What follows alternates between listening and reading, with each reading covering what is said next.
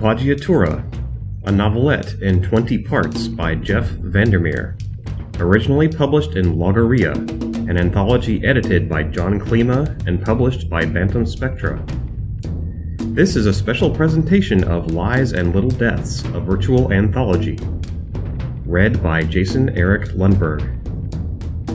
For more information, visit virtualantho.blogspot.com and logariabook.com.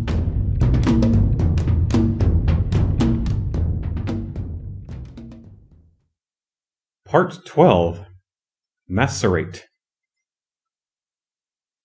To the President of Emerald-Delta River Cruises. Dear Sir or Madam, I am writing to complain in no uncertain terms.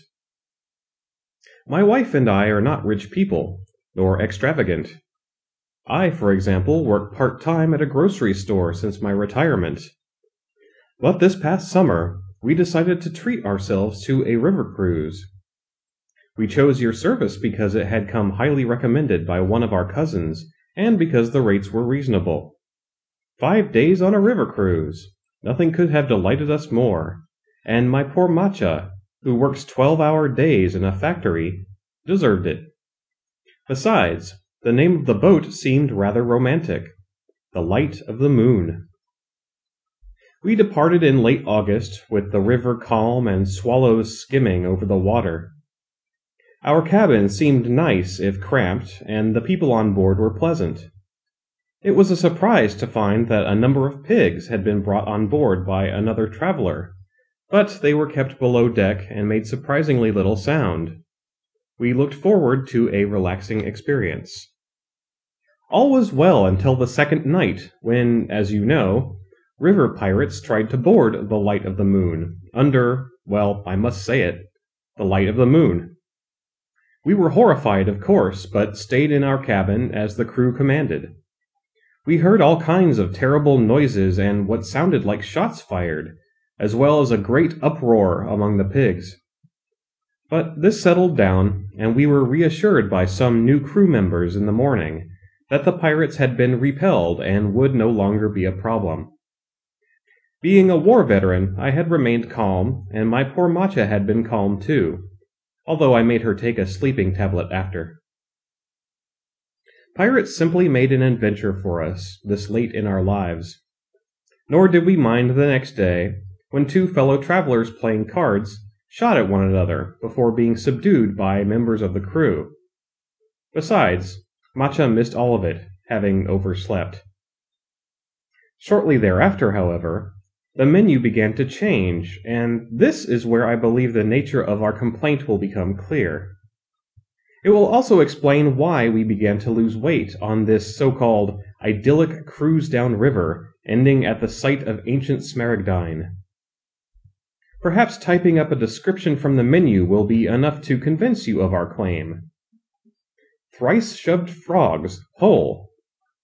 2 whole emerald frogs, flayed alive and then lightly braised and macerated, after which the whole skin of one is pulled back over the other and vice versa. The frogs are then impaled, still fresh, on a 2-headed skewer and cooked over an open flame. Both frogs are then put inside a hollowed-out river iguana, which is then stuffed into a large river fish and placed inside a box full of coals that is heated and tossed out behind the boat for further maceration. The resulting taste of the then pan-fried, thrice-shoved frogs is indescribable.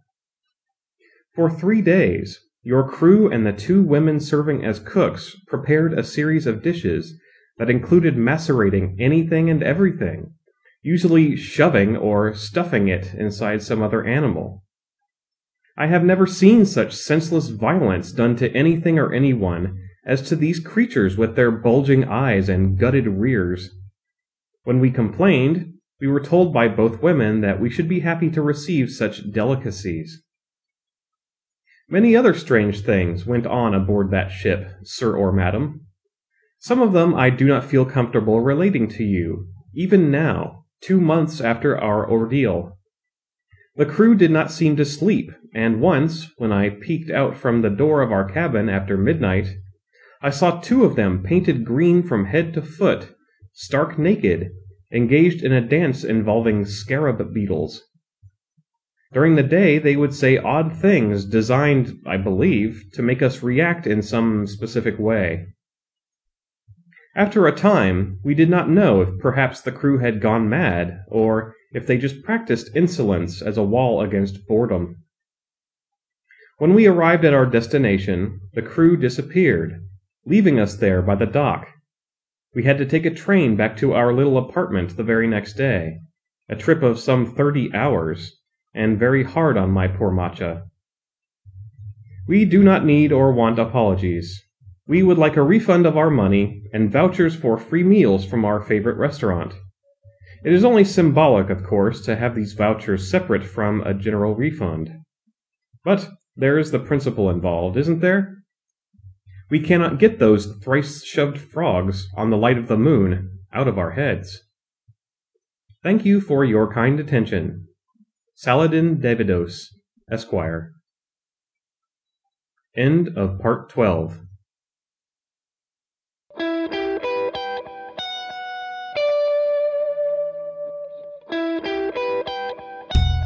Appoggiatura is copyright 2007 by Jeff Vandermeer and is made available through a Creative Commons Attribution, Non-Commercial, No Derivatives license.